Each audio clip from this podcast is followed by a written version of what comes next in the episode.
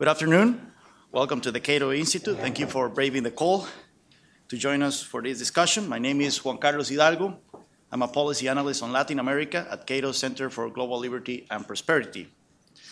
For over half a century, Washington has tried to bring about democracy to Cuba by imposing tough economic sanctions on the mm-hmm. island. Indeed, UN sanctions on Cuba are the most restrictive sanctions it imposes on any country, including Iran, North Korea, and Syria. But instead of weakening the communist regime in Havana, these sanctions have actually empowered it by providing it with a powerful propaganda tool. For example, Cuban dissident Yoani Sanchez has called the trade embargo the regime's excuse for all its failures and pointed out that its existence has undermined the work of dissidents on the island. On the international level, the Castro dictatorship has, has skillfully presented the sanctions as a heavy handed effort of the American Goliath to subdue the Cuban David. Instead of isolating Cuba, the embargo and travel ban have isolated Washington diplomatically on this topic. Last year, a non binding resolution calling for the end of the embargo received 188 votes in the United Nations General Assembly. Only two countries voted against the measure the United States and Israel. Latin American countries spend more time criticizing US policy toward Cuba than calling out the island's regime on its human rights record. Realizing how counterproductive this approach has been, President Obama announced last December that his administration will seek to restore diplomatic ties with Cuba.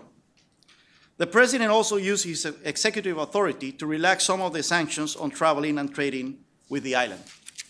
Still, President Obama's policy shift toward Cuba has been met with a hostile reception by some on Capitol Hill. Senator Marco Rubio called it a concession to tyranny, Speaker John Boehner said that it will embolden all state sponsors of terrorism. A rare voice within the GOP in favor of President Obama's Cuba policy is Senator Jeff Flake. Indeed, Senator Flake has been pushing for ending economic sanctions on Cuba since he was first elected to Congress in 2000. In 2002, Cato hosted then freshman Congressman Flake for the first time in a policy forum titled Will U.S. Trade with Cuba Promote Freedom or Subsidize Tyranny? Senator Flake's decade-old crusade to end the trade embargo and travel ban on Cuba puzzles many of his colleagues. I can't quite figure out what's driving him. Senator Robert Menendez is quoted yesterday in the New York Times in this uh, piece about uh, Senator Flake that I would recommend you reading. Well, it's certainly not Arizona's trade interests with Cuba. I tried to look at the trade figures, farm products that uh, Arizona exports to Cuba, and I couldn't find uh, the number. Or isn't either that there is a sizable expatriate Cuban community in Phoenix pushing for change? But I'll let Senator Flake explain exactly what is driving him and why he has been such a leading contrarian voice within the Republican Party on Cuban policy. But we also want to hear from him about the future of this new policy toward Cuba in the 114th Congress. Is there a silent majority of members of Congress that agrees on ending the embargo and travel ban? Can we expect any legislation on this topic reaching President Obama's desk in the next couple of years.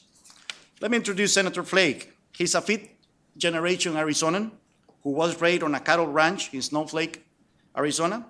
Prior to his election to the US Senate, he served in the House of Representatives from 2001 to 2013. As a member of the US Senate, Flake is uh, sitting on the Judiciary Committee, the Energy and Natural Resources Committee, and the Foreign Relations Committee. Uh, he served a Mormon mission in Zimbabwe and South Africa, where he learned to speak Afrikaans.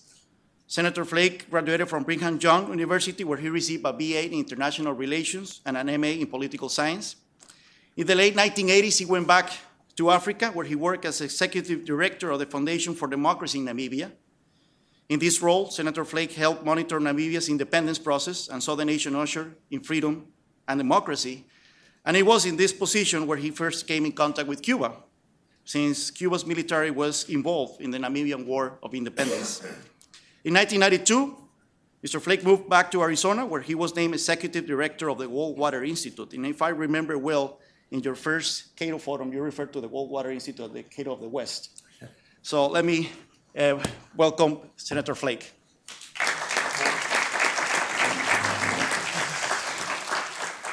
Thank you, Juan Carlos. I appreciate that. It's nice to be here. Um, this is uh, a kind of a home away from home, I think, given the philosophy. I enjoyed being at the Goldwater Institute, and uh, I did often refer to it as a Cato of the West. And I appreciate uh, what you do, and I rely on a lot of the material that you that you uh, the research that you do and and uh, the issues you promote. Um, anyway, well done, and I appreciate it.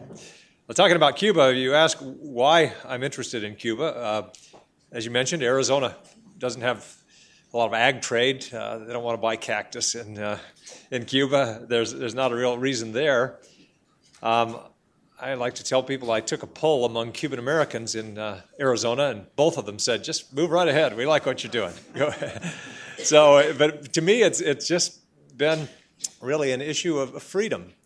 Uh, Americans should be able to travel wherever they want, unless there's a compelling national security reason, and there hasn't been with Cuba for a long, long time. So that, that kind of is what drove it. And I saw that those that were interested in this and those that were involved were those who had a particular interest in it. Uh, they were from a community that had ties or whatever else. And I thought that somebody ought to speak for an ordinary American who simply wants to travel. But uh, uh, when, we, uh, when I got to Washington then in 2001, one of the first pieces of legislation I offered was to, uh, legislation to lift the travel ban. And since our leadership wouldn't allow it to come to the floor, uh, we had to do an appropriation strategy and, and, attach an amendment to an appropriations bill where your leadership can't stop you from doing that. And I remember the first time I did it, I was uh, opposed by uh, mostly Republicans then, and a, a Republican, uh, a Cuban American, stood up after I had spoke, and I thought I'd given some pretty good reasons why we ought to lift the travel ban. And he stood up and said, "The gentleman from Arizona just wants to lift the travel ban so he can drink mojitos on the beach in Cuba." and uh, and this was a, a, strange thing that happened. A, a, a Democrat, uh, the chairman or the ranking minority member of the Appropriations Committee, David Obey, stood and asked that those words be taken down or stricken from the record. Uh, you're not allowed to slander any member on the House floor. And so they, they stopped the process and they have the clerk read through what was said, so they slander you once again, I guess. But uh, it's kind of an interesting process. Uh, but then they stop, and then the, if the member comes and apologizes, then you can go on, and he did. But I went over to Dave Obey afterwards, and I said, uh, just out of interest, you know, it's kind of irregular for a Republican to, you know, protect a re, uh, or a Democrat to protect a Republican in that fashion. Why'd you do it? He said, Ah, Flake, I know you're Mormon. I know you don't drink. said, I'm just, I'm protecting your honor. so I, I appreciated that. But, uh, but anyway, there obviously isn't, uh, uh, you know, there's no consensus on this. Uh, some people in, in, in my party and in the other party believe differently. Uh, we're busy trying to count up votes because we've just introduced uh, the bill again to lift the travel ban completely to see where we are in the Senate, and we feel pretty good about where we are. But uh, there are some who have different opinions.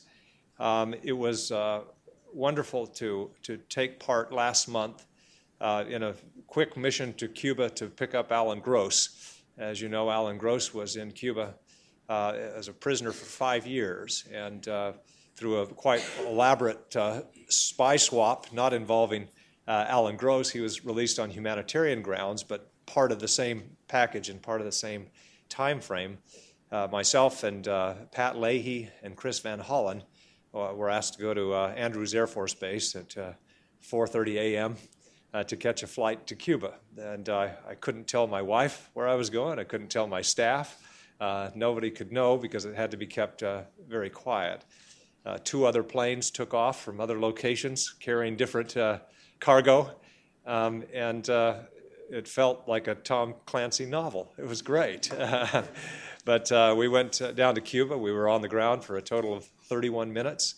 Uh, we were able to uh, see Alan Gross reunited with his wife, Judy, and just a wonderful, wonderful feeling. Uh, when we got up in the air and when we entered uh, American airspace, the pilot announced that we were now in American airspace, and Alan Gross stood up and went like this, and then breathed deeply like three or four times. And it was just a, a great thing to be a part of. But uh, rather than go through a laundry list of, of uh, why uh, I think we ought to lift the travel ban and, frankly, the entire embargo, I would do the whole thing. Uh, I thought that I would just go through a few myths that are out there. that, that are often brought up by the opponents of the new policy in Cuba. Uh, the myth one that I'll address is uh, don't change a thing. We have the Castro regime just where we want them. They're on the ropes. They won't last much longer. Now, this policy has been going for 50 years. And, and, and no doubt, uh, the uh, Cuban economy is not in a good place. They're heavily reliant on subsidized oil coming from Venezuela. Um, they're not doing well. The average wage is about $20 a month. Uh, their economy is in, in tough shape. But they have been through worse, if you can believe it, particularly in the early 90s uh, when the Soviet Union uh, disintegrated and those subsidies stopped. They went through what they called the special period and it was quite a time. Um, conditions now are tough, but they don't approach what went on during that time, and still the regime lasted. People will say, well, uh, uh, Raul Castro is there now. Uh, when he goes, there will be no more Castros in office, and then things will change. And not necessarily. I don't think we ought to count on that. Uh, this is a system that may endure beyond, or will endure beyond the Castros, and, unless uh, we find a more effective way uh, to influence it. Um, the myth number two that we have to continue the isolation of Cuba, isolation for one, isolation for all kind of attitude. I would uh, simply point out that uh, isolation uh, of Cuba is kind of a myth. We are Cuba's fifth largest trading partner. Uh, since uh, the year 2000 or so, we've been trading a lot, particularly in agricultural products. at a peak of 2007 or 8, of about, uh, I think, seven, eight hundred million dollars. It's now just over four hundred million dollars. Some of the changes uh, that, with financing have brought that down a bit, uh, but there's a lot of U.S. trade um, with Cuba. Cuba obviously trades with just about every other country in the world as well. And uh, I, I, should mention that uh, one figure I found interesting a full quarter of Alabama's agricultural revenue comes from exports to Cuba. So when you look at different pockets around the country, there's, there's a lot of trade going on and a lot of people relying on it, and you have a, a, a lot of people uh, in the farm community who, who want to see that uh, obviously increased. Outside of trade, we also have a lot of people visiting Cuba. Uh, since the president loosened restrictions on Cuban American travel in 2009, uh, visits uh, last year were up at about 400,000 a year. 400,000, mostly Cuban Americans, uh, traveling back to the island, sometimes several times. Uh, so that has been significant. And I, I should mention that uh, those who say that now they're going to turn back the president's new policy, loosening travel again, even more so, uh, many of them said the same thing in 2009. We're not going to let this stand. We're going to turn that back. And nobody, you don't hear any of those voices who said that, uh, willing to turn back Cuban American travel. Because once people get a little more freedom, they want even more of it. That's just a, a, an axiom, I think, that we can all rely on. And when travel happens, uh, then it's, ter- it's tough to turn it back. So I, I think that uh, certainly uh, certainly we, uh, we ought to uh, recognize that Cuba is better off because of the travel, and, uh, and we're better off because of it as well. I, I should mention that part of my motivation uh, is to have more Cubans exposed to American values, and that happens when more Americans travel. And part of my reasoning also is to expose Americans to what's happening in Cuba. Uh, under the policy that we've had for so many years, it's been easy for uh, movie stars and, and others to travel to Cuba. And so you have Kevin Costner and Oliver Stone and others uh, going to Cuba and then talking about uh, when they come back this land flowing with milk and honey and, and uh, wonderful healthcare, education, science, uh, all these wonderful things happening in Cuba and how Fidel Castro is such a genius. And I've always thought that if Bob from Peoria went down to Cuba, he'd have a different reaction. And, uh, and everybody ought to be able to travel and see what happens uh, when government controls not just the commanding heights of the economy, but the entire economy. It's a sobering experience, and, uh, and I think that more Americans ought to be exposed to it. I was on a trip one time uh, to Poland, and we met with Lech Walesa, and that was a great treat. He's a wonderful, incredible man, given his history. And, Uh, we were having a conversation, just all of a sudden, out of nowhere, he, he stopped the conversation. He said, I just don't understand your policy toward Cuba.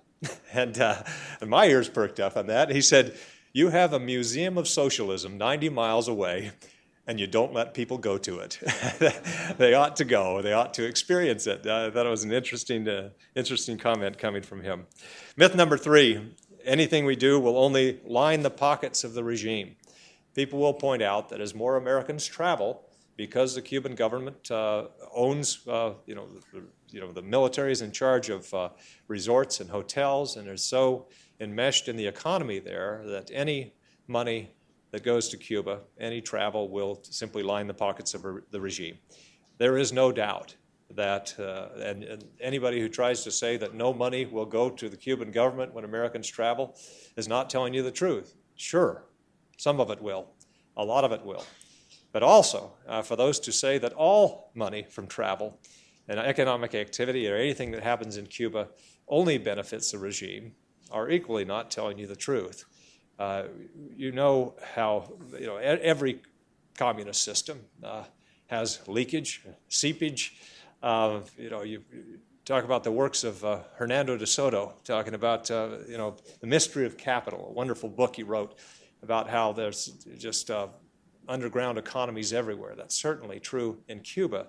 Plus, some of the changes that have taken place in Cuba officially. Now, after the the, or during the special period in the 90s, the Cuban government relaxed a lot of restrictions, allowing people to start private uh, restaurants. When that special period kind of ended, the Cuban government cracked down again and uh, revoked a lot of those licenses and, uh, and pulled back. And there's no guarantee that they won't do so again, but I can tell you uh, right now, according to, to a lot of research, about 20% of the 5 million person workforce in Cuba uh, can be classified as in the private sector. That's an increase of about 150% just over the last couple of years.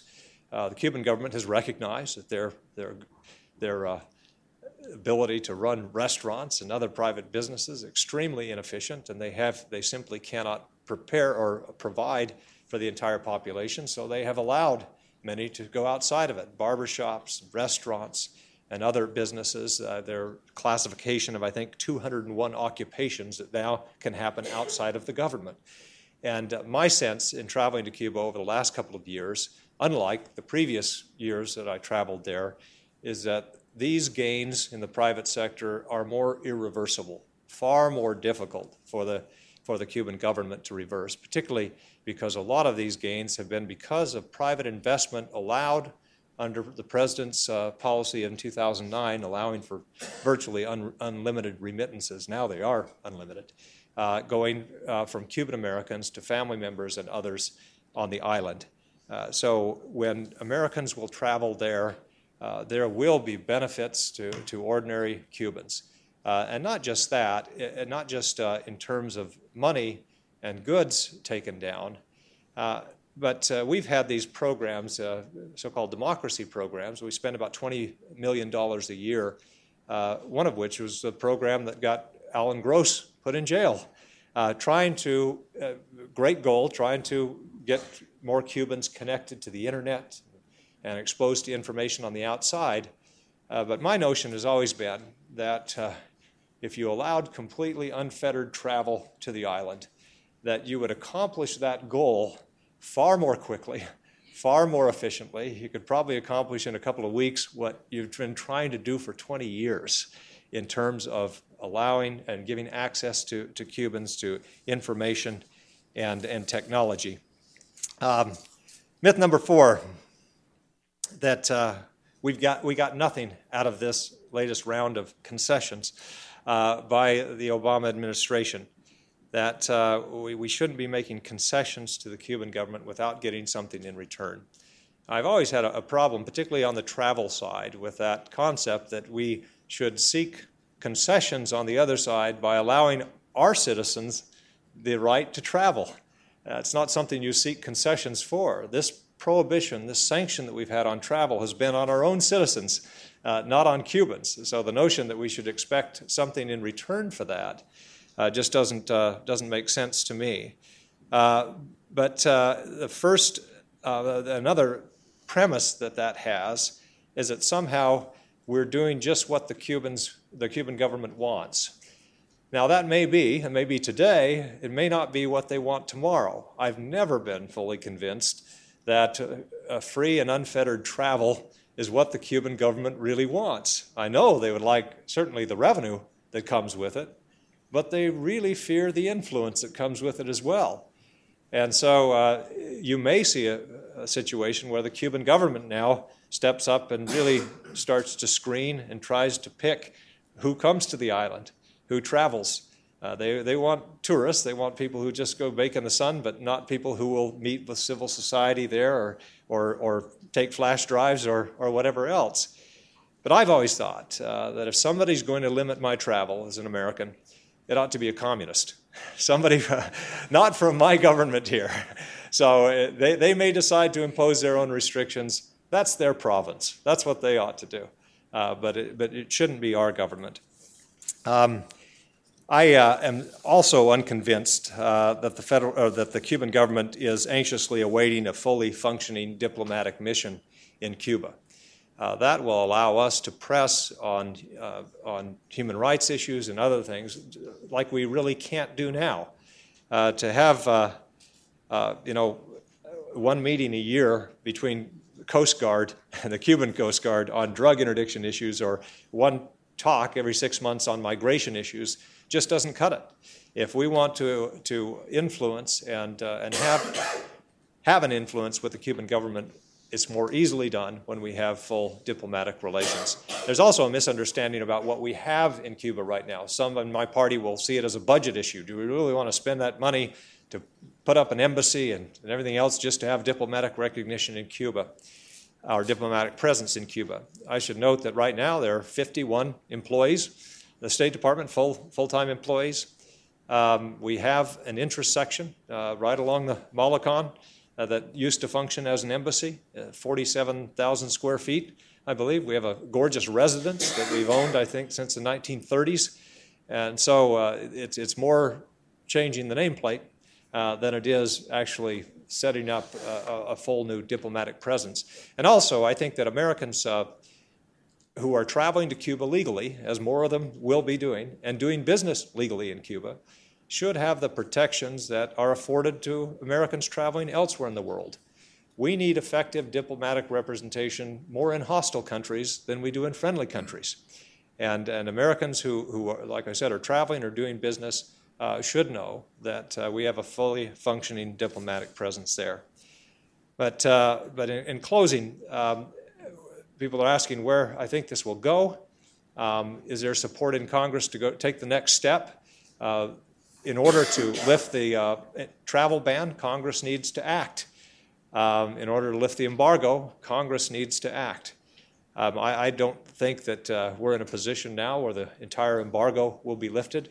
But in terms of the travel ban, I think uh, by this time next year, you're likely to see, you're likely to be able to go on Delta.com or JetBlue's website and book a flight directly to Havana, scheduled service, which you can't do now. Once that happens, once that happens, I think the game is over. People will say, Why in the world are we trying to tell Americans, well, you can go for this purpose, but not that purpose, or not so much of that purpose, but this purpose?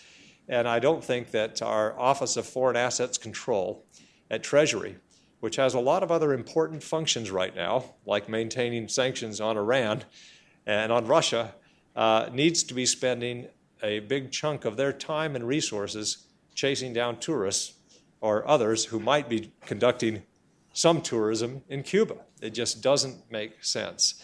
So I think with regard to travel, uh, if, if the airlines are able to enter into a civil aviation agreement with the Cuban government and direct flights start, uh, then that uh, we're, we're very close to the end of the travel ban. And once that happens as well, uh, the Cuban government, I believe, will realize uh, they just don't have the infrastructure uh, to take advantage of tourism or other travel that will come from the U.S. And that will cause them to think, all right, what are we going to do to get that investment? Certainly, their investment code that they have right now, their foreign investment code, isn't sufficient. And that will cause them to, to think of things like you know, due process, rights to contract, and other things that are anathema to communism. And, and they'll have to make a choice. Uh, do we open up or not? Uh, I'm not uh, suggesting that I know or anybody knows what their reaction will be, but uh, we're in a better position, I believe, uh, to promote freedom and democracy in Cuba by ex- exercising a little more freedom ourselves. And uh, with that, I, I, thank you for all you do. I thank uh, Cato for its uh, position on this issue over the years and the invitation to speak here today. So, thanks.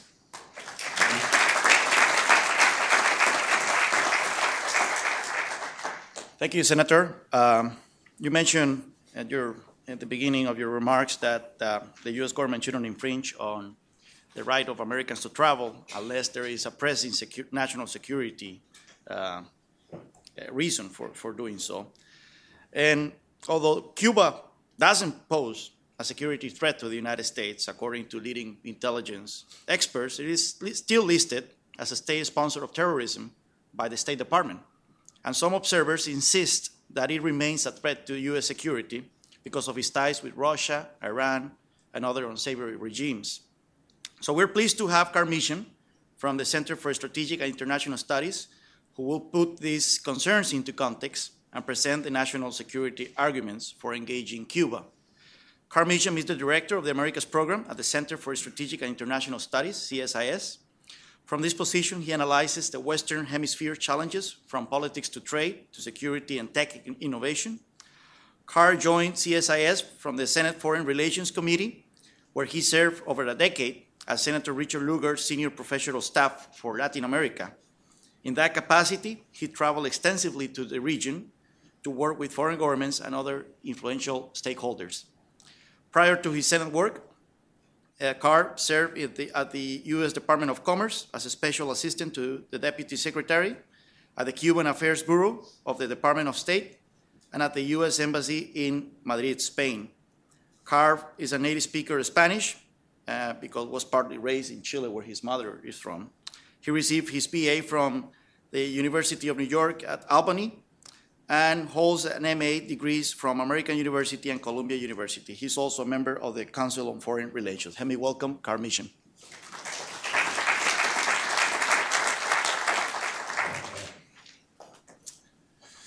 Well, um, thank you. Thank you for having me here. Um, it's really great to be here. Uh, I'm honored to share the stage with Senator Flake. Uh, this morning when I when I got up, I was getting dressed, uh, and my wife, because I really don't wear white shirts that much, and she says, "Why are you wearing a white shirt? You know, why do you, why you, why are you so focused on on how you look today?" I said, "Well, I'm sharing the, I'm sharing a stage with Senator Flake, and I have to contrast with his radiant smile."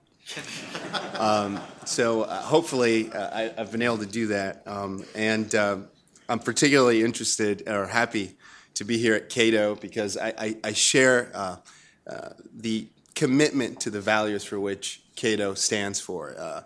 This organization stands for individual liberty, limited government, and free markets, and that's something that I particularly hold dear. So I'm really, really happy that you invited me. Um, so you're all here uh, because you know about the president's new policy towards Cuba, and because you want to hear more about what could happen, what it means, and why it's important. I think the senator really touched on a lot of issues having to do with why, uh, or, or, he debunked a lot of the myths with regards to this policy, and I couldn't agree more. Uh, you have to look at this from the holistic perspective, and, and it's clearly uh, uh a move that I think serves the U.S. interests way more than than uh, the uh, policy that we had previously. Um, so what I'm going to do is I'm, I'm going to try not to get too bogged down in the details of exactly how this policy works. I think all of you know uh, a little bit about the policy, and I'm going to focus on the national security arguments in favor of engaging Cuba. So um, before we get started uh, into why this policy is a net positive, I just want to mention one big caveat, and it is that I, I do believe that the policy change is positive, um, but that doesn't mean that concerns over the change aren't valid. Uh, I think they very much are. The issue is a deeply personal one for so many people, Cuban Americans in particular, whose families have suffered through the ill effects of the Castro brothers regime for some time. And many of those people are angry about this change. That anger is understandable, and it comes from a place of deep hurt and deep loss. Uh, you mentioned that I grew up in Chile. Yeah, I grew up in Chile under dictatorship under Pinochet. And many relatives that I have, and I had a very sort of divided family ideologically. Uh, I had people that supported Pinochet, and I had people that were vehement uh, um, opposed to Pinochet, and they had to leave the country. So whenever you have to leave the country because of your views, it's very painful. And I think it's something that's very similar to, uh, to what's happening with Cuba. Uh, most importantly, I think it's important to make the distinction that even though these feelings are justified, they don't necessarily serve as the most relevant with regards to defining the most effective policies to improve human rights and democracy or advance U.S. national interests in Cuba or elsewhere. And it's on that latter idea that I'd like to focus my remarks today. So, why is this new policy in our national interest?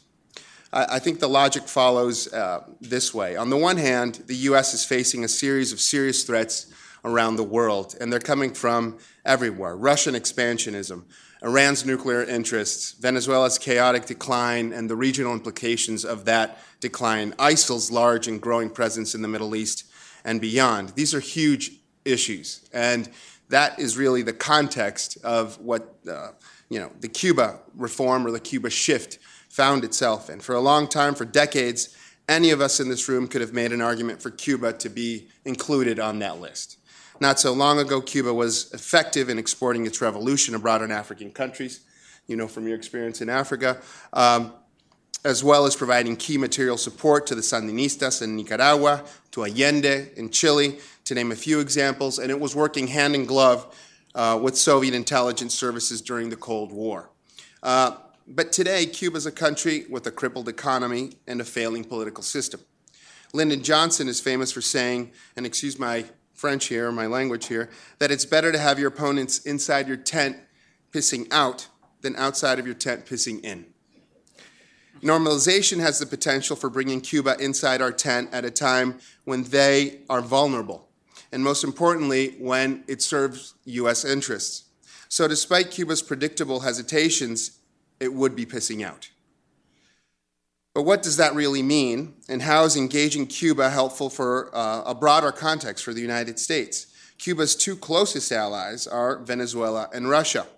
Venezuela has been on a steady descent into political and economic chaos since Hugo Chavez's death, and Cuba just made friends with the pair's regional nemesis, the United States. So it seems that Cuba now has a fallback plan should Venezuela collapse, and Venezuela in turn is more on its own than ever before. Russia is seriously struggling. Despite its grandstanding on the international scene and its efforts to antagonize the United States, its economy is in shambles, and recovery doesn't seem to be on the horizon. Since the early days of the Cuban Revolution, Cuba has been Russia's steady foothold in Latin America, just 90 miles from Florida, and now that foothold seems shaky at best. And to make matters worse, both of these countries' oil driven economies was further crippled by this year's plummeting oil prices. So Cuba hasn't just decided to play nice with the US, it's done so at a time when it hurts its traditional allies the most. And as a result, it provided evidence that our traditional antagonists were weaker. That Cuba would agree to enter talks about normalization with the US now is proof that Venezuela and Russia are clearly losing their ability to project power to advance their objectives. But it doesn't end with that this is good for U.S. interests for another reason, too. For such a long time, U.S. policy has been to effect change in Cuba the promotion of democratic values, the respect for human rights through, through isolation. And after 50 years, Cuba hardly looks any different. There's another theory for how to effect change, one based on engagement. The theory basically says that the most effective way to end authoritarianism and injustice is to shine a light on it in clear view for all to see. That's part of what the administration has done through this new, new policy as well. Rather than isolating Cuba and, in effect, turning a blind eye on the very aspects of that system the U.S. hopes to change, we have a brand new framework, one where, in theory, everything is on the table for us to see. On that note, the release of the 53 dissidents that were part of the U.S. negotiation in my view, received a lot of attention, more attention than, than they would have received otherwise around the world. Uh, compared to other similar instances when Cuba had jailed or detained dissidents. All eyes are on Cuba now, and the pressure for reform will only keep on building more and more. And that's a powerful idea. And you need to look no further for proof of the effectiveness of that approach than Cuba's trepidation regarding moving forward. I think the senator mentioned that. The two governments came together to announce the restoration of diplomatic ties in December, and just weeks later, lightning speed, in my view, uh, when dealing with government bureaucracy in particular, the U.S. had released a comprehensive set of new regulations governing U.S. dealings with Cuba. Not so surprisingly, Cuba's response has been to tap the brakes a little bit, right? To slow it down. Uh, the Cuban government has thrown around ideas that many Americans balk at, immediately closing Guantanamo, taking the nature of the Cuban political system uh, off the table, etc., when discussing where the relationships might go, moving the goalposts. Uh, and some people have wondered if this means that recent efforts have been in vain. I don't think so. Uh, to assume that change would be swift in Cuba is frankly naive, and it's based on a fundamental misunderstanding of the Cuban system. The lion's share of that system, uh, its legitimacy, is derived directly from its existence. Cuba is a stalwart reminder of resistance to the U.S. influence or to U.S. influence in the region, especially for Latin America's left, who has traditionally vilified the United States. So we've taken that off of the table. So for Cuba to change, it means to lose that legitimacy regionally. And that the last concept here uh, is why the development is so momentous, because of the ripple effects in changing the tone in the region. But it also means something bilaterally. It's tempting for a lot of folks to say that maybe the U.S. didn't get enough from the deal, that maybe we should have pushed for more, uh, that maybe we gave in to Cuba's demands too easily. But for the first time in a century, we brought them to the table, and we're hammering out our path towards normalization. And yes, in short term, it does extend the Cuban government's hold on power. But it's destined to change, it's inevitable. The more goods, services, and people from the U.S. go to the island, the more the Cuban government's control is eroded. The very idea threatens their revolution, their existence, and their leadership. The administration was smart enough to take this policy approach while they were ahead and to know that. However, sound further aspirations for democratic compromise, human rights uh, protections, and any other number of goals uh, are on the way. But what we were able to do was break the 50 year logjam.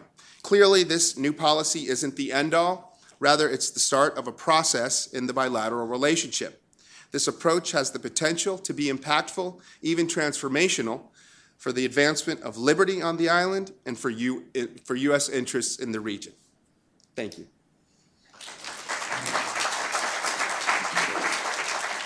Thank you, Carl. Now let's open the floor for questions. Um, please raise your hand, wait for the mic, um, and identify yourself and the organization uh, you work for. Uh, we're going to start from here.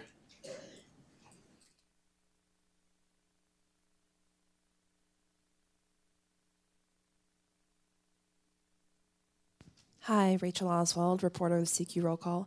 Senator, could you talk a little bit more about the timeline you said for the travel ban? You mentioned that you foresee in a year that American Airlines will be flying to Cuba. Does that mean that the travel ban has then been lifted by Congress? And also, do you um, uh, can you talk a little bit about support for the bill within the Foreign Relations Committee? Um, uh, I know you have a couple Republican um, co-sponsors for it, but um, have you gotten any other feedback from members on the committee about the bill? Thank you. Um, with regard to the first question, is this working okay? Yeah. Yes. Um, is uh, you know direct flights uh, from the airlines is that contingent on Congress lifting the, the rest of the travel ban? No, it isn't. Um, right now, there's nothing, uh, no regulations of ours restrict uh, U.S. Uh, airlines from entering into a civil aviation agreement with Cuba and having direct flights. And so that, that will happen regardless of what the Congress does or doesn't do. And I, I think it will just uh, speed the uh, speed the recognition by those in Congress if we haven't lifted the travel ban completely by then that it's it's basically a moot point. So uh, yeah, it doesn't rely on that. In terms of uh, where the support is, we had four Republicans, four Democrats uh, who our original co-sponsors on the Lift the Travel Ban bill that we introduced last week. Uh, we'll be adding uh, several more Republicans in the coming weeks. Uh, so I, I, don't want to speak out of school, and I'm still in, talking to a number of them. A number of them are haven't made up their mind yet, but have an open mind on this, and uh, so and are looking at events uh, as they occur. So I don't want to uh, name names, but we will have other supporters as well.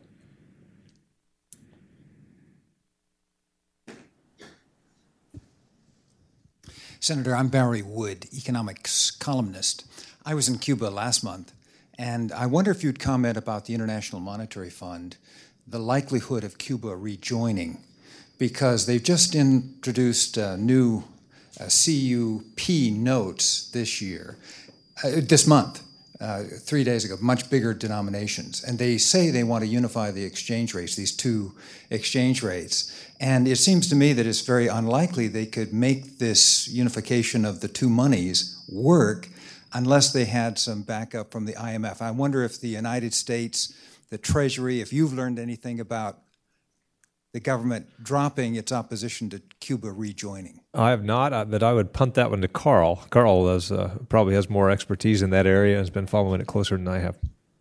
Sure. Um, this conversation, this question has come up before. The question is if they can adhere to the criteria that the IMF has of openness, uh, of sharing their uh, the particulars that have to do with their economy, which they really haven't been that open with.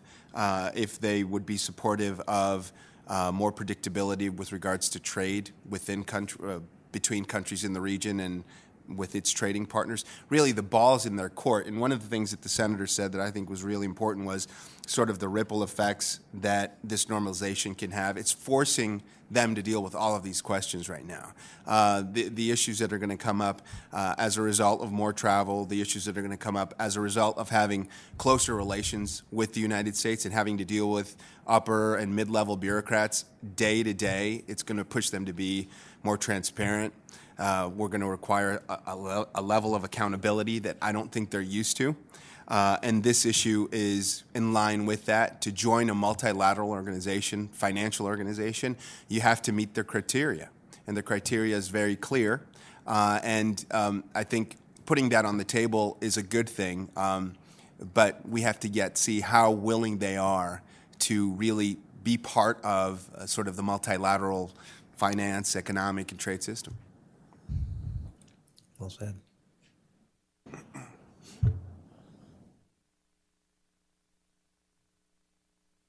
Uh, Gerald Chandler, I want to thank you both for coming. Uh, could you explain to me why we need to negotiate anything? Why can't we just unilaterally say uh, we'll send an, an, ambassador whenever you want it, and uh, we will have an embassy as soon as you allow us to do it? Well, I think some of what is being discussed negotiations go on with any country. Uh, there are international diplomatic protocols that uh, we follow that allow um, that allow uh, unlimited travel. Uh, for example, outside of Havana right now, our diplomats are formally restricted to Havana, as are Cuban diplomats uh, formally restricted to the D.C. area. That obviously has to change a diplomatic pouch. Uh, you're able to send material into Cuba without the Cuban government seeing it uh, directly to the embassy. Those are things that uh, a formal, uh, you know, when you have a formal diplomatic uh, presence there, has to has to happen. That's one uh, concern that Marco Rubio has raised. He said we don't want to fund a fake embassy, as as he puts it, and and there. That is a good point.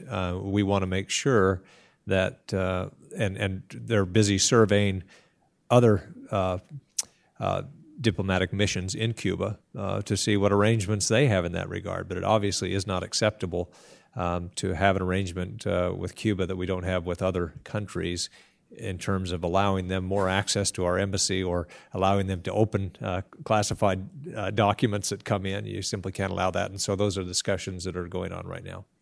I have a follow up question. Uh, we, we saw this, the statements gave, uh, given by uh, Raul Castro a couple of weeks ago, where he, uh, as Carl mentioned, that he moved the post. Now he's talking about returning Guantanamo, uh, uh, having the U.S. compensate Cuba for 40 years of so-called blockade. uh, not, not, not mentioning stopping, the, stopping Radio Marti from, from broadcasting to the island. I mean, he keeps raising the bill for the, in these negotiations. It looks like they want to sabotage these talks. You've been to Cuba nine times. Uh, you talk to them. Are, are, they genuine when, when they say they want to engage the United States?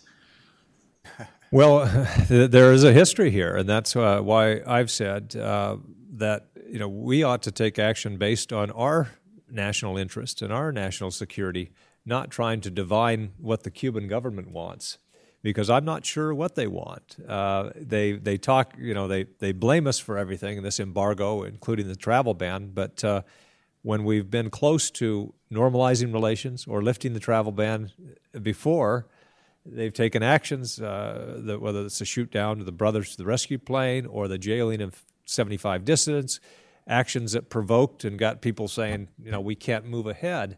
So we really don't know my guess is uh, that you know a lot of this is just bluster. That you know there are claims against the Cuban government, certainly in terms of property. Uh, uh, a few billion dollars worth. And uh, my guess is they're trying to throw something up on the other side, saying that we ought to be compensated for the costs of the embargo. Uh, but I think we ought to pay a lot less attention to what's said uh, by the Cuban government and uh, to see what comes out of the negotiations. Yeah, on, on that issue, um, I, I think it's important to, to, um, to note that they're responding to internal pressures too, that the Cuban government is divided on what course to take with the United States, and that there are um, fidelistas that um, really don't agree with the posture that was taken by Raul, as well as those who are reformists. So I think that they are also trying to figure out what the course forward is. And I would just mention uh, you know, as I also mentioned in my remarks, that it's also going to be very difficult for them to sort of loose, loosen their hold on power. And a lot of the changes that we're talking about uh, imply that. Uh, to, to, the gentleman that asked questions earlier uh, on the embassies, um, it is a relatively simple sort of transaction, that of exchanging diplomatic notes between the United States um, and Cuba with the Swiss to change the status of the current arrangement, which is they have interest sections, right? To change those into embassies. It's not like you need permission other than going through that process. That's one issue. And the other issue is that the regulations that were put forth by the U.S. Department uh, of Commerce and Treasury did not come as a result of, uh, of a uh, negotiation. So uh, the points that you're seeing that the president put forth uh, were not negotiated. They, they, were, they were just shared with the Cubans. The issue now is the implementation of those points and at what pace do they want to do that. The senator mentioned in his, in his remarks they don't even have the capacity to do some of this. And that's another issue. Uh, you know, with increased airline traffic, I mean, I don't even know if they have the capacity for certain planes. Yeah. Um, you know, what you talked about, sir, earlier about, you know, some of the relationships that will have to take place uh, between the government for trade, for other things. Do they have the right counterparts to deal with this? I mean, there are a series of issues now that the Cubans are going to have to deal with. And I think they're slowing down because of political, um, because of politics, but as well as their lack of capacity to be able to do this. Let's keep moving up. There's Hi, uh, I'm Joe Kalman, and my question is: Assuming uh, hypothetically that the that the current policy of, for lack of a better word, engagement with Cuba uh, remains constant, and in if, let's say in a few years the Castro brothers uh, die, which I don't ever see Fidel that happening to Fidel, um, what who fills that power? I mean, Mr. Meacham t- uh, touched upon this with the divided government in Cuba. Who fills that power vacuum? You can it, give your guess. I theory, give mine. no, in theory, I think there, there's a vice president who, whose name escapes me right now, who's already been designated to come in when Raul's Diaz, Diaz right. Canel. Yeah. Yeah. In theory, that's what, what, what they're talking about. Um, we don't know uh, if, if, if that is something you can take to the bank. You know, there's a lot of things as Senator said, uh, that can happen as a result of this process. Uh, I would be surprised, though, if in the next two years it looked li- like what it looks like today uh, as a result of all the things that, that could happen. Uh, so I wouldn't try to guess, uh, but uh, what they've said is that the transition of power would, would come in, in 2018, I think it is. Yeah. To, The to their limit vice ends- president. Yeah, the term limit ends, and supposedly Miguel Diaz-Canel will be president, but we don't know. I don't know why we use the term president when we talk about Cuba, though. It's it's a dictatorship, though. Uh, Here, we're, we're gonna keep moving.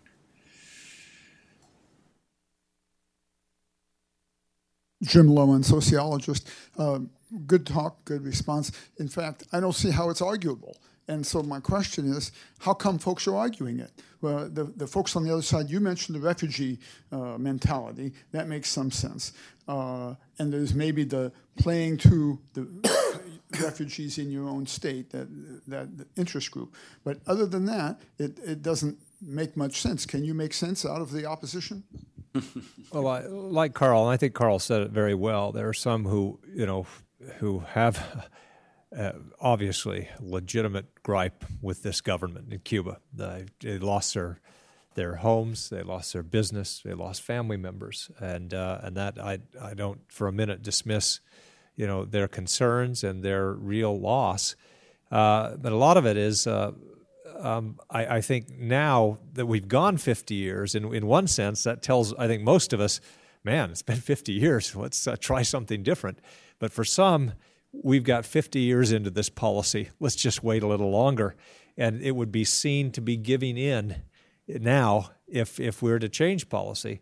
And it struck me, I was watching, uh, there, I saw a teaser uh, for a television show, I think last weekend, uh, about Cuba. It was a full hour by one of the news channels uh, because of the change policy, and uh, the the uh, ticker at the bottom or the, the sub headline was Cuba: How we lost the last battle of the Cold War.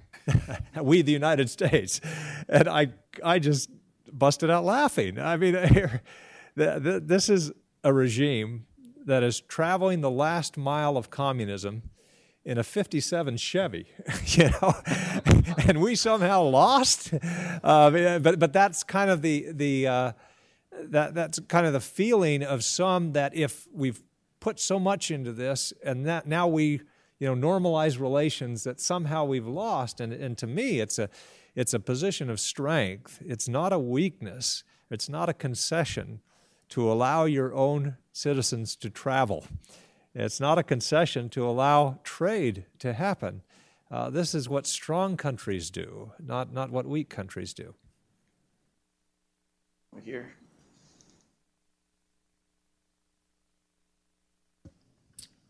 Thank you. I can't think of two better institutions to work together than Cato and CSIS. So, congratulations for the group. With the U.S. Senate, even makes it better. Um, I just want to raise something for Senator Flake that you may not be familiar with, but it may be a kind of an initiative makes sense, and you may want to mention it to some of your friends on the Finance Committee. The standard way we deal with wayward countries as they begin to move back in the system with our preference programs, as you know, we have a bunch of conditions respect for rule of law, respect for U.S. property, and then we begin discussing, and even Russia, who lost, but even Russia got GSP back because they were moving down that path. However, for Cuba, we have an additional requirement. There was a senator many years ago, Senator Hawkins, I still remember her, but she had a fancy hairdo, from Florida.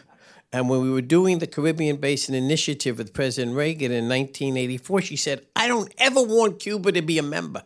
So, whereas any other country within the region can negotiate back and can fulfill the conditions, Cuba is not allowed.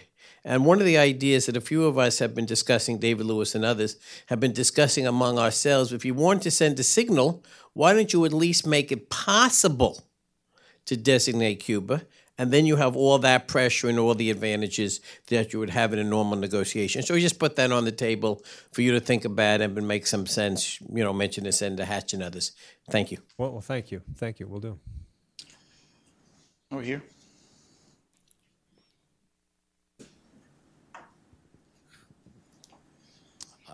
My name is Sumar Chatterjee.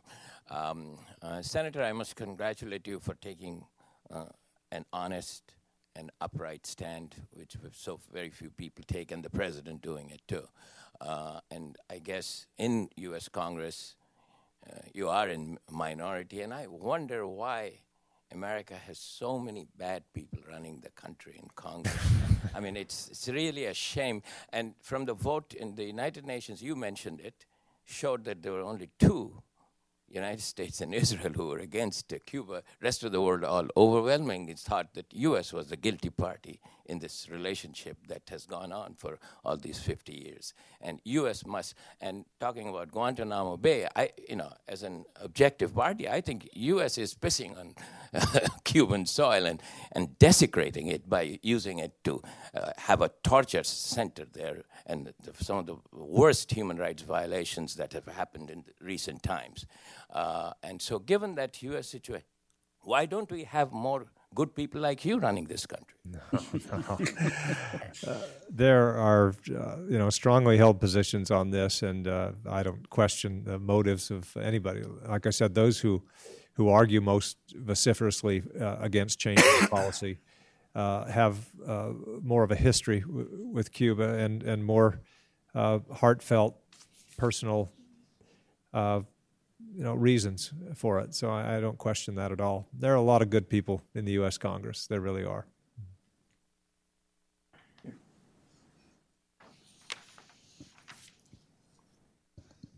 Thank you. My name is Ronald MacLean from Bolivia. Uh, first, it seems that sometimes we forget that, except from the United States, all Europeans, Asians, Canadians, everybody can go to Cuba mostly. So it doesn't seem to be such a big issue.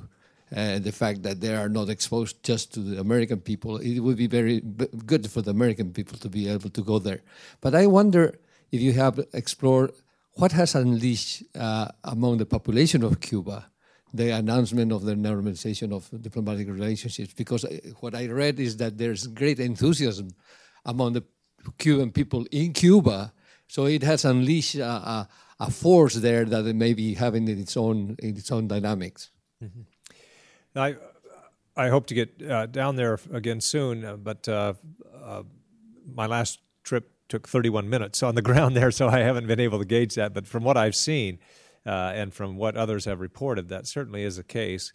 And yes, there is travel from you know virtually every other country, but I think all of us recognize we have a pretty special relationship uh, culturally with Cuba and also geographically. Uh, to be, you know, the, the biggest, most important, uh, uh most uh, economically uh, powerful country, just 90 miles off the shore, that that makes a difference. it, it really does, and, and it will going forward, I believe. Um, but I do think that there's a lot of excitement, and you know, having traveled there for for over a decade now, you, you know, there's never been any real animosity from the man on the street, despite what you see in, in official protests ginned up by the Cuban government sometimes. Uh, ordinary Cubans uh, very much want a better relationship uh, with the United States, uh, many of whom have personal and family ties uh, to people here. And uh, so that's, that's what I see. We have a question over here.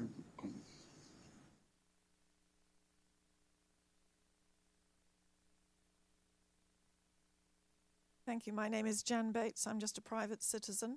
Um, I'd like to ask uh, a follow up to the question the gentleman asked in front of me. If you could pull the mic a little oh, closer. Sorry, is that better? Thanks. I'd like to ask um, a follow up to the question asked by the gentleman in front of me about tourism since we've had so much European tourism in the past decade or so, how come that hasn't achieved what we think American tourism is going to achieve? I mean, why hasn't the regime opened up after that? And also the fact that we, we have many, many Cuban Americans going back every year. Why are they not having the influence that, um, that, that you suggest uh, open tourism would have? Sure, Carl will want to address this as well. Let sure. me just make two points. Um, um, I think uh, uh, one, uh, the travel of Cuban Americans back to the island has made a tremendous difference. Um, and that's one thing that I mentioned traveling Cuba over the last couple of years. Uh, I've, I've never had the sense before that some of the reforms that the government has put in place uh, were going to be lasting. Uh, but the reforms in terms of uh, private sector activity and, and, shrinking the public workforce and allowing people to have barbershops and uh, restaurants outside, that seems a lot more irreversible now as a direct result of investment um, and travel by Cuban Americans and families. It, the investment has been significant there. And so I, I wouldn't dismiss that. And, and also, uh, there's no guarantee that uh, travel for tourism or any other purpose is going to change this Cuban government. I think all of us have tried to make that clear. We just have a better chance that that will happen. But uh, there is a special relationship culturally and geographically. I've often said that if we really want to get tough policy with Cuba, we ought to make the Castro brothers deal with spring break just once or twice. You know, just that would that would serve them right. so. We have two questions over there. I, I don't know if, if to add, yeah, oh, just sorry. that. I mean, the the other thing is that the travel to the island has been pretty much limited uh, to Cuban Americans or Cubans who have uh, family members on the Cuban side, right? And there is obviously the categories that the Treasury Department allows for different, you know, interests, that being scientific, et cetera. The issue with Senator's bill is that he's opening it up for everybody. So there's no limitation on who's going down. Uh, but Europe's not 90 miles away.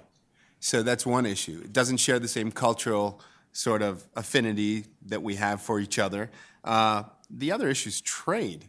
I mean, the United States is, is hampered right now. We're the sure we're the biggest trader of agricultural goods, but once you start opening this up to technology, once you start opening it up to a whole series of things, I mean, it, it, it, the flood could be overwhelming. And with that comes a desire for a better standard of life. Uh, let me tell you, I, when I was in Cuba in 2009, I went to this 23rd and G Streets, where all of the sort of young, hip, sort of Cubans would hang out. And how are the young, hip Cubans dressed?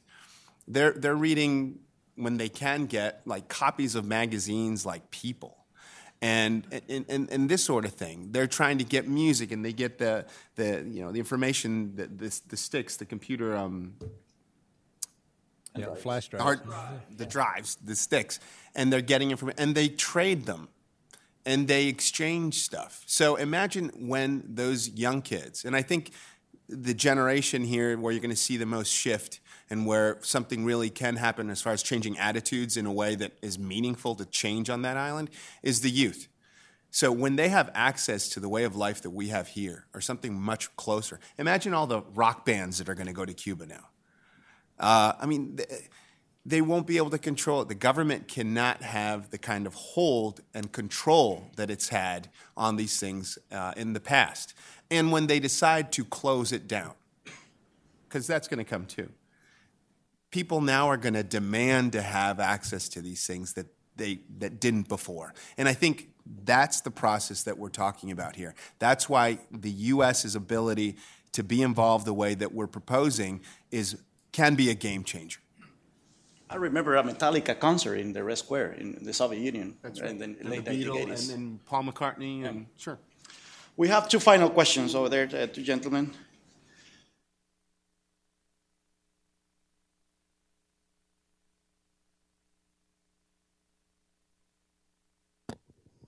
David Sobelson, Washington, D.C. I'd like to know if you have any sense of how this is going to play out in next year's presidential election. Whoa. Carl, come on. uh, well, one thing is, uh, I, I, think, you know, what, let me back up a bit. When I tried to uh, lift the travel ban early on, I uh, went to the White House uh, several times and met with Karl Rove, and he would always say, and the first time he said, it's F L O R D. I mean, he, he, would spell out it's Florida politics. I mean, that was the kind of an article of faith among Republicans is you can't do this, and and that may have been the case at one time.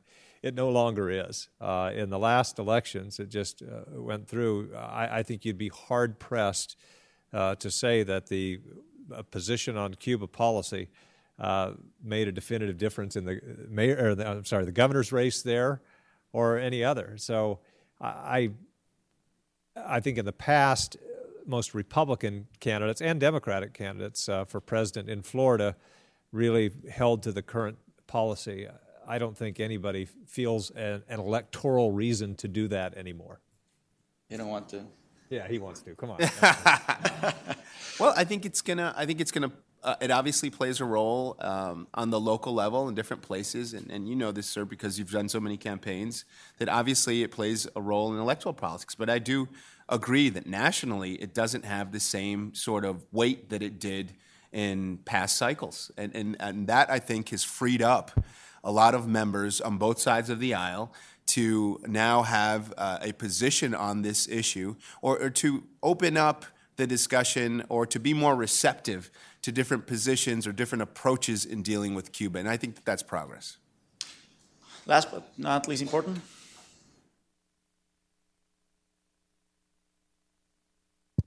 Okay, um, thank you. Thanks for the forum today, fellas. Uh, Carl, I will join uh, the remarks of uh, one of the fellows on the other side in saying it's great to see you here at uh, Cato. You are indeed one of the bright stars in um, Dr. Hamre's constellation over there at uh, CSIS, so much obliged. Um, could you guys take a look at the, uh, the role of the Holy Father in this conflict? Carl, the man has very intimate familiarity with um, hemisphere politics. Senator, he's going to be speaking to you and your crew uh, in the Senate and the House later on this year. So could you give a survey to the extent that you guys know what role he played? And uh, for you specifically, Senator, uh, you come from a pretty colorful state. Uh, there are a number of people on either uh, side of the immigration reform issues. So could you give us a survey of how likely it is for the Senate and the House to vote out a viable immigration reform bill that the President will sign? And your feelings on the matter today. Thanks. I thought we'd avoided immigration for one far. no, no, that's fine. Uh, on the first one, uh, what uh, the role of the Pope uh, in these negotiations, the Catholic Church, uh, significant. Um, as you know, he, he pressed the issue with uh, President Obama. Um, earlier, the the 75 dissidents who were detained, I think it was 2004 or three. Um, that it was the Archbishop Ortega uh, who really helped negotiate um, and work to have them released. So the, the, Catholic Church has played a significant role in this. Uh, with regard to immigration, I, uh, as you know, I've I've pushed for comprehensive immigration reform. I think the president's uh, action uh, on immigration has made it difficult for a comprehensive bill to move through. It was always difficult in the House, but it would be even difficult in the Senate now among my party. So I think that it, if we are to see legislation move, it will be piecemeal. It'll be a border bill, then maybe a guest worker bill, then maybe a bill to deal with those who are here illegally. I hope we can do that. I'm, uh, but it will have to happen soon because as we get closer to the presidential campaign, it becomes far more difficult. Um, on immigration, I think um, the person that posed the question on how uh, Cuba would uh, affect the presidential politics, I think the real issue is how immigration will will affect presidential politics. I think this is an issue that, um, on our side of the aisle, uh, is something that we have to deal with. Um, uh, so I think that's that's one issue, um, and I think your approach, of comprehensive immigration reform, is, is the right approach too. So uh, on on the president's, I mean on the uh, Pope uh, and and this uh, and his participation here, I think that that really uh, sort of solidified and, and made it very sort of acceptable to different parties uh, that probably would have been a lot more skeptical in, in, in, accepting uh, this policy shift. Uh, I think that the Pope is making a really big mark insofar as politics in the region. I think it was yesterday that he mentioned his uh, interest uh, or support for, uh, was it um, Romero? In uh, Bishop uh, yeah, Oscar Romero. Oscar Romero, and I think they're thinking about uh, making him a saint. Yeah. Is that the case? so there's a lot of things going on with the Pope and his involvement in regional politics and policy that I think is affecting the way that um, different policymakers here in the U.S. Uh, view the region, and uh, it's factoring into to their decisions.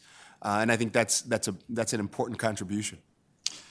Well, thank you, Carr, and thank you, Senator Flake, uh, uh, and thank you for, for coming to this event. We have a light luncheon upstairs, so we're uh, you're welcome to join us. But please, for, before going, uh, let me uh, thank again the, both speakers for, for their interventions today.